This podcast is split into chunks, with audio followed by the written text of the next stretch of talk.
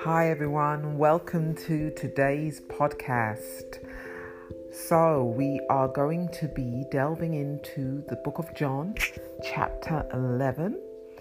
And before I get started, I just want to remind those that have not yet, um, that would like to receive the podcast as soon as it's published, please don't forget to download the Anchor FM app and to choose me as a favorite so that you can be notified as soon as a new podcast becomes available.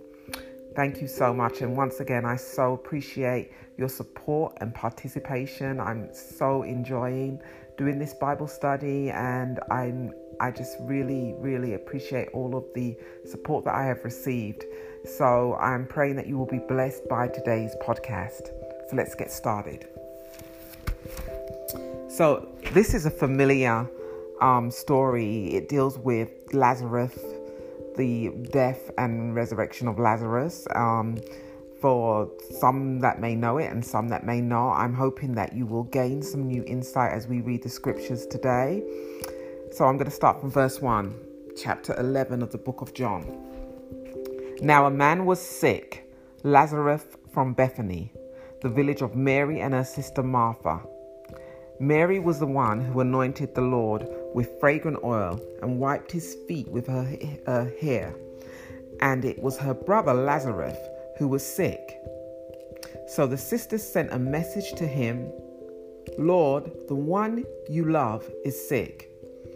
And so basically, it's just giving us the introduction of what's happened, okay, who Lazarus is.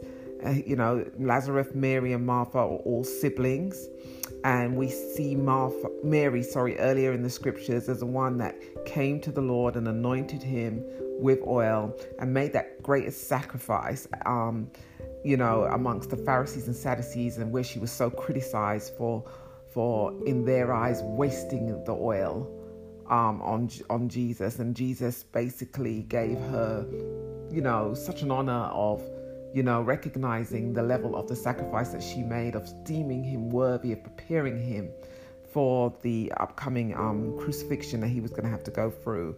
And, um, you know, she is so widely remembered for that. Um, so we see that, and we see that they send a message to, to Jesus and they say, Lord, the one you love is sick. And that really stood out to me because, you know, as believers, those of us that are following Christ and, and doing our best to walk upright and follow Him as best as we, we can.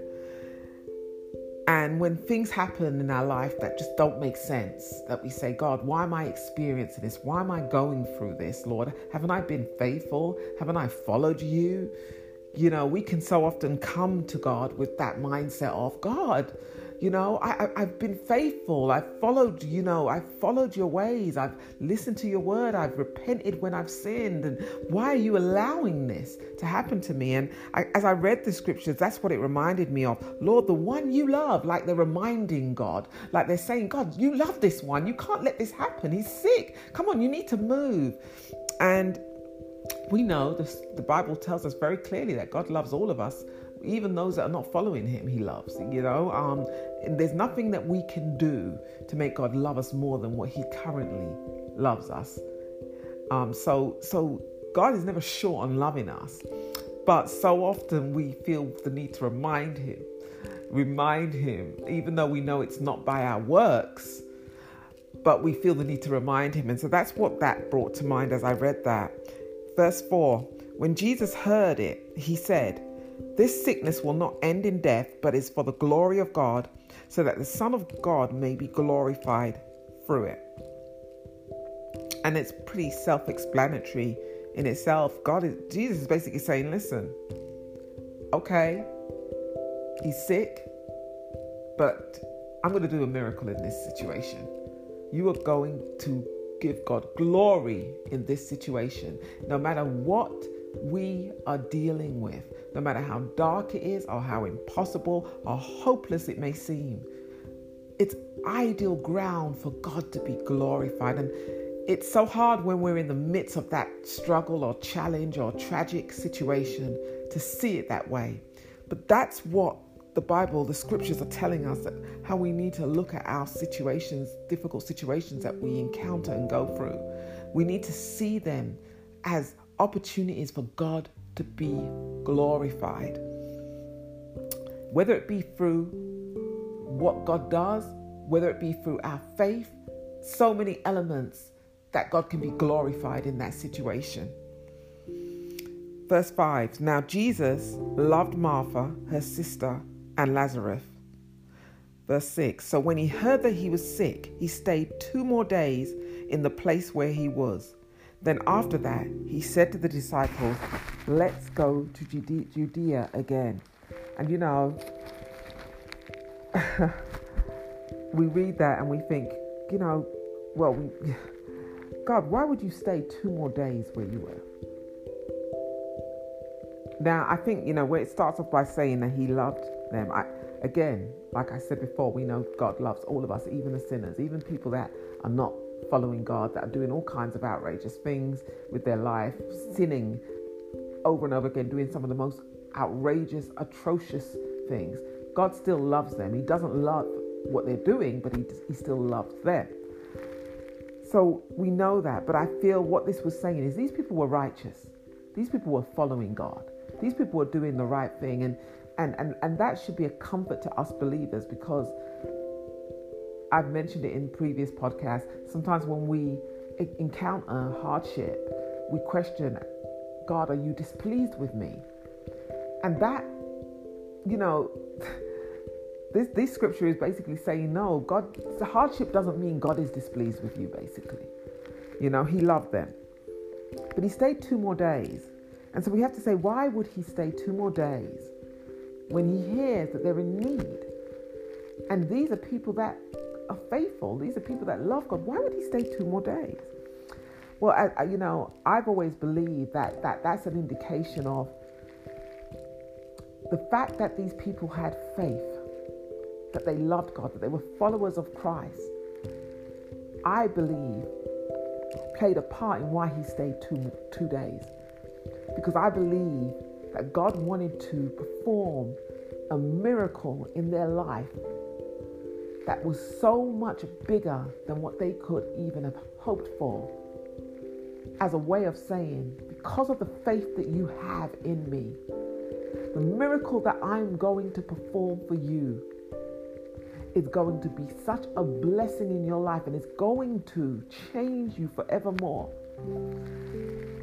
And and you know that that really I believe for most of us can really be relevant to us because I'm sure there's been times where we've questioned God, why has it why has it taken so long? And I believe God is showing that sometimes the length of God coming through for us is in order to strengthen our faith with a greater miracle. In fact, the level of our suffering can be an indication of the level of the miraculous testimony that God wants to give us. And He also teaches us, I believe, patience on how to wait on God. The Bible tells us that patience is a blessing to the Christian walk. In Romans 12 12, it says, Be joyful in hope, patient in affliction, and faithful in prayer.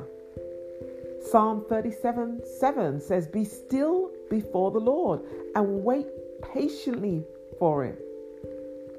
Famous scripture that most people know, 1 Corinthians 13 4 says, Love is patient. We have to hold on to these scriptures that patient in affliction, being patient when you're dealing with something difficult, and being faithful in prayer and joyful in hope. Those are the those are the ingredients of a powerful miracle happening. Being still before the Lord, meaning, meaning not trying to do it in your own strength, not trying to run ahead of God, but being still before the Lord and waiting patiently before Him. That is a testimony of our faith and trusting God. And love is patient. Maybe it's an unsaved family member that you've been praying about for years and you're saying, God, why have you not saved this person yet? Maybe it's a spouse But God is saying love is patient. It shall come to pass. Be patient, be hopeful, be faithful in prayer, and it shall, your miracle shall come to pass. So I, you know, I really believe that that's what that is teaching us showing us. Verse 8 Rabbi, the disciples told him, just now the Jews tr- tried to stone you and you're going there again. Basically, Jesus is saying, let's go to G- Judea again to the disciples. And the disciples are saying, Jesus, come on. They just tried to kill you there and you want to go back there? There are going to be some things that God is going to ask us to do that is not going to make sense to us or to others. And it's going to look like we're walking into dangerous territory. But that's where we have to trust that He that is with us is, is not going to forsake us. And if God is with us, who can be, be against us? So, you know, I hope that we can grab onto those these scriptures and, and really make them relevant to our own personal walk. That sometimes it isn't going to make sense to us, or sometimes it's not going to make sense to others. But the thing that we have to hold on, if God said it to us, if God told us to do it, to say it, to follow through with it, whatever it is, just do it. Do it with that faith, knowing that God is not going to tell us to do something and not going to see us through it and give us the victory in it. Verse 9 Aren't there 12 hours in a day? Jesus answered. If anyone walks during the day, he doesn't stumble because he sees the light of the world. If anyone walks during the night, he does stumble because the light is not in him. He said this and then he told them, Our friend Lazarus has fallen asleep, but I'm on my way to wake him up. Now, in a previous podcast, I spoke about the light, the day, and the night. And, you know, I think that in this particular scripture, I'm taking this both in the natural and also again in the spiritual. In the natural, he's saying, come on, you know, it's daytime, you know, in daytime, you know, there's less danger. Okay, you know, we can see clearly where we are, we can see who's ahead of us and what's ahead of us. But I also think that this is taken in a spiritual context that I'm with you. And if I'm with you, I'm the light. And I know where I'm going and I know what's ahead. And I know the dangers are, that are ahead of us. And Jesus is saying, as long as I'm walking with you, so I've told you to, to do this, that means I'm walking with you in it. If I've told you to hold on and to believe me for your healing, I'm walking with you in this. No matter what you go through, no matter how dark it may get, I am the light. I am the day that's going to come into this situation. And then he, he, he says, Our friend Lazarus has fallen asleep, but I'm on my way to wake him up. Verse 12 Then the disciples said to him, Lord, if he has fallen asleep, he will get well. Jesus, however, was speaking about his death, but they thought he was speaking about natural sleep.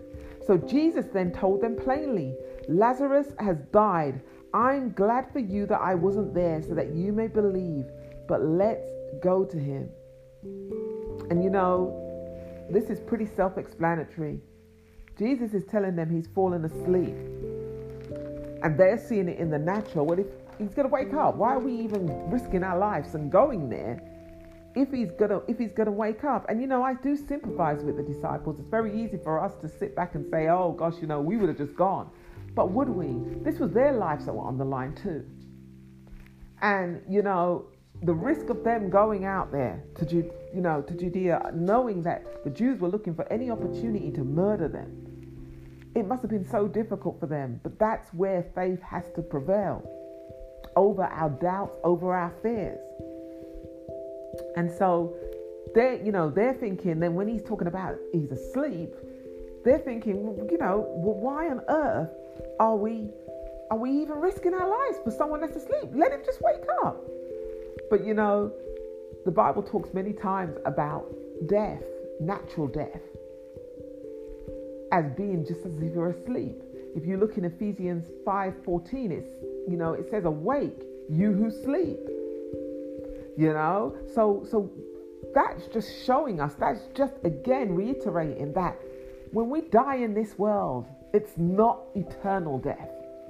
Okay, there is going to come a point when we are going to awake again. And I hope that encourages someone who maybe has lost someone and they're still struggling with that, that the grief of losing them, thinking that maybe they won't see them again. Well, if that person was a believer in Christ, yes, you are going to see them again. And that's why it's so important of us whilst we're alive and whilst we have our family and our loved ones and people that we care about around us, it's so important for us believers to bring them to Christ because we want to spend eternity with them. There's going to come a point when we're all going to be together again, eternally, never to die. And that's why the Bible talks about death, where is your sting? Because when Jesus died on that cross and rose again, he basically said to the devil, Death, where is your sting? Okay, you may try to threaten them with this and threaten them with that, but one thing you will never have over them is eternal death. And that should make us so joyful. And that should make, whenever we are facing situations where us ourselves may be facing a natural death, the hope that we can hold on is that we shall awake again and rise with Christ and with those that we love in Christ. So uh, I hope that encourages you. Anyway, I want to continue. In verse 12, then the disciples we said, well, I've said this already. The disciples said to him, Lord, if he has fallen asleep, he will get well. Jesus, however, was speaking about his death, but they thought he was speaking about natural sleep. So Jesus told them plainly, Lazarus has died. I'm glad for you that I wasn't there so that you may believe, but let's go to him. Verse 16, then Joe, then Thomas, called twin, said to his fellow disciples, Let's go so that we may die with him. And what's so ironic about this? This is the same Thomas that doubted Jesus had come back when he resurrected and this is a, this is where we get doubting the, the term doubting thomas from he was the one that wanted to see the nails in jesus' hands he wanted to see proof like so many of us god i need proof i need proof that this is real well, it's hard for me to believe i need proof that human nature of us have, have wanting to see proof but but look at this Thomas here. You know, we've given Thomas such a hard time. But look, this is Thomas that says, Let's go. He's telling the other disciples, Let's go. He's willing to die with him. And I believe what that shows is a frailty of human beings. You know, one minute we can have faith, and one minute we can be so, so bold and strong in our faith, and the next minute we can be doubting. And, and I believe that's why God shows us these things in the scriptures that not one of us should ever feel so confident to believe that we're never going to experience doubt. We're never going to experience fear. Yes, we are, but we should never allow those things to dictate us, those, those things to control us. God shows us time and time again that we are susceptible to these things. And this Thomas right now is walking in boldness. Come on, I'm willing to die with you, Christ. And I think that's so encouraging to know. And you know, in John um, 20, 26 to 29, Jesus talks um, when, when, when Thomas doubts um, Jesus when he asks for proof.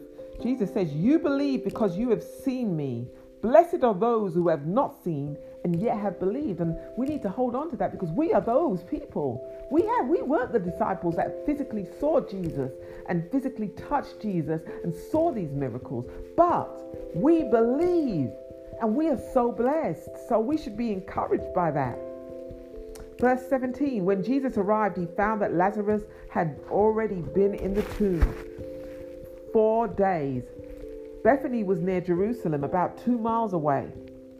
Many of the Jews had come to Martha and Mary to comfort them about their brother. As soon as Martha heard that Jesus was coming, she went to meet him, but Mary remained seated in the house. So, you know, he's gone there. He, Lazarus has been buried for four days. And Martha comes to meet him. Again, the frailty of human beings. Look, this is a Martha that was so busy working when Mary was the one that was seated at Jesus' feet. But now it's Martha that comes to him. And Mary remains seated. And again, I believe it's highlighting the frailty of human beings, how one minute we can be so busy doing our own thing, but the next minute we can walk in in boldness Then Martha said to Jesus, Lord, if you had been here, my brother wouldn't have died. Yet even now I know that whatever you ask from God, God will give you. Look at this. Look at what Martha Martha is demonstrating her faith in God. Look, God, I know that who you I know the power that you have. And I know if you had been here, he wouldn't have died. But I think what this is showing, look, at she's saying, but even now I know that even though he's dead, and even though this situation looks impossible, God, I believe that you can resurrect him. I believe that you can bring hope in this situation. I believe that you can bring deliverance in this situation. And we need to take that to our own situations, things that have looked so dead, so hopeless, things that we've buried and believed, dreams that we've given up on, hopes that we felt are hopeless, never going to happen. But God is saying, I can resurrect that thing. So I hope that we can really be encouraged by that. Verse 23 Your brother will rise again, Jesus told her. I believe that Jesus is basically so pleased by the faith that she's showing, he automatically says, Your brother will rise again. Martha, then, now in the flesh, I know that he will rise again in the resurrection at the last day. Jesus said to her, I am the resurrection and the life. The one who believes in me, even if he dies, he will live. Everyone who lives and believes in me will never die, ever. Do you believe this? God is taking Martha to a deeper level in her faith. Yes, she had tremendous faith. But God is saying, I want to take you deeper. And as a Christian, that should always be our desire. Yes, I'm great where I am now. I'm following God. I'm fervent. I'm excited about the things of God. I love going to church. I love reading the word. I love praising God. But God wants to take me deeper. There's always a deeper level that God wants to take us to. And He's saying, Do you believe this? Do you believe what I'm t- taking you to now? Never limit where God wants to take us because there's a deeper level of faith that it requires. Verse 27 Yes, Lord, she told him, I believe you are the Messiah, the Son of God, who comes into the world. Verse 28 Having said this, she went back and called her sister Mary, saying in private, The teacher is here and is calling for you. As soon as she heard this, she got up quickly and went to him. Now, we can only speculate why Mary didn't go before. Was she so despondent? You know, so often you've had such faith. This is a Mary. She she done such a sacrifice for God. She anointed his feet. You know, she sat at his feet while her sister was busy working. So she probably never believed that she would experience something like this. Why would God allow her brother to die? And there's a time sometimes when things, life takes certain turns that we become so despondent that we question God, how could you let this happen? How could you let this thing happen to me? But as soon as she gets word from her sister that the teacher is here, she runs to him. And she gets up quickly and she goes to him. Jesus, and it says in verse 30, Jesus had not yet come into the village, but was still in the place where Martha had met him. The Jews who were with her in the house, consoling her, saw that Mary got up quickly and went out. So they followed her, supposing that she was going to the tomb to cry there. When Mary came to where Jesus was and saw him, she fell at his feet and told him, Lord, if you had been here, my brother would not have died. When Jesus saw her crying and the Jews who had come with her crying, he was angry in his spirit and deeply moved.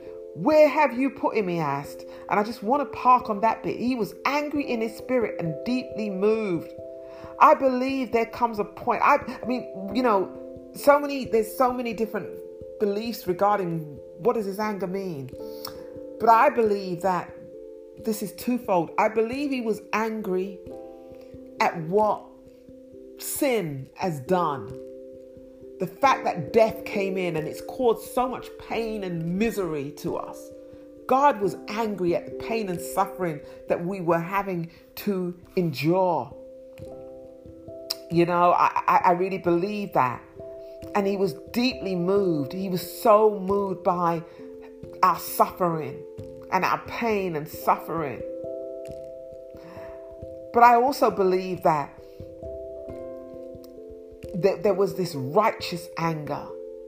And there was also this anger of, don't you believe that I'm God? Don't you believe that I can do this? Stop the crying. Believe in me.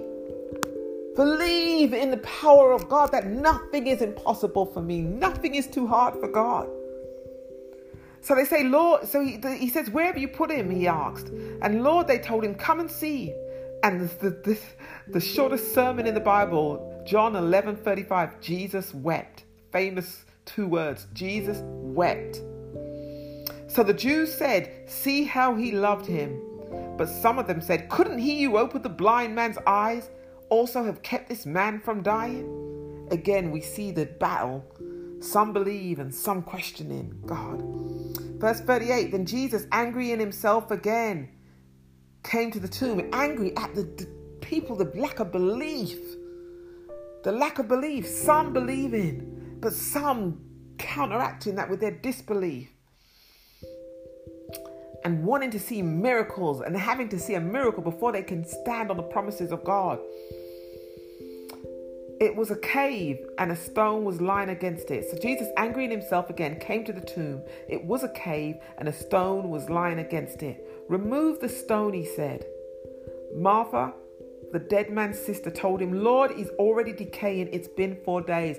I really believe that God is saying that some things, some things. Ha- look so impossible and so much so much tragedy has happened but those are the things that god can do the greater miracle in you can only imagine the smell the stench of that situation but god said remove the stone jesus said to her verse 40 didn't i tell you that if you believed you would see the glory of god so they removed the stone obedience then Jesus raised his eyes and said, Father, I thank you that you heard me. I know that you always hear me. Because of the crowd standing here, I said this so that they may believe you who sent me. Once again, Jesus is showing, always giving God glory to God the Father, showing them that this miracle comes from God. After he said this, he shouted with a loud voice. Sometimes we have to use our voice. Sometimes we have to speak those words into existence. The Bible tells us, Scripture tells us that the power of the tongue speaks life and death. Jesus spoke with life. He spoke Lazarus to life. Lazarus, come out. Sometimes we need to speak to those dead situations. We need to say, come out. We need to say, rise again. We need to speak life to those situations. The dead man came out bound hand and foot with linen strips and with his face wrapped in a cloth. And Jesus said to them, Loose him and let him go. Therefore, many of the Jews who came to Mary and saw what he did believed in him. But some of them went to the Pharisees and told them what Jesus had done. So the chief priests and the Pharisees convened the Sanhedrin and said, What we are going to do since this man does many signs. What are we going to do since this man does many signs? If we let him continue in this way, everyone will believe in him. Then the Romans will come and remove both our place and our nation. And basically, he's done this great miracle. Some, you know, just rejoice in it, but some go to the Pharisees because of their lack of belief, because the devil is always rife in these situations because they knew how the Pharisees were going to react. And the Pharisees are now so concerned that so many people, because these miracles, you got to remember, he's never risen someone from the dead after four days. Yeah, he rose Jairus' daughter. He rose, you know, he, he's done healings. He, he, um, you know, after a after an hour or day or, or a few, um, sorry, after a few hours or instant miracles, but he's never risen someone after four days. And so they're saying these miracles are getting ridiculous now. And they're worried about you know, the outpour of belief that's going to come from this and the amount of people that are now going to become supporters of Christ.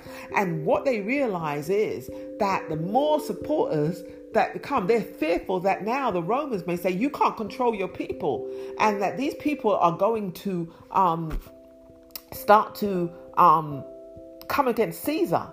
And so, so, so they're fearful. So now they're saying we need to do something about this. So verse 49, one of Cepheus, Salpheus, I probably pronounced that wrong, who was a high priest that year, said to them, You know nothing at all. You're not considering that it's, it's to your advantage that this man,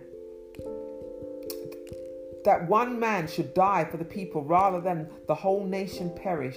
He did not say this on his own, but being high priest that year, he prophesied that Jesus was going to die for the nation, and not for the nation only, but also to unite the scattered children of God.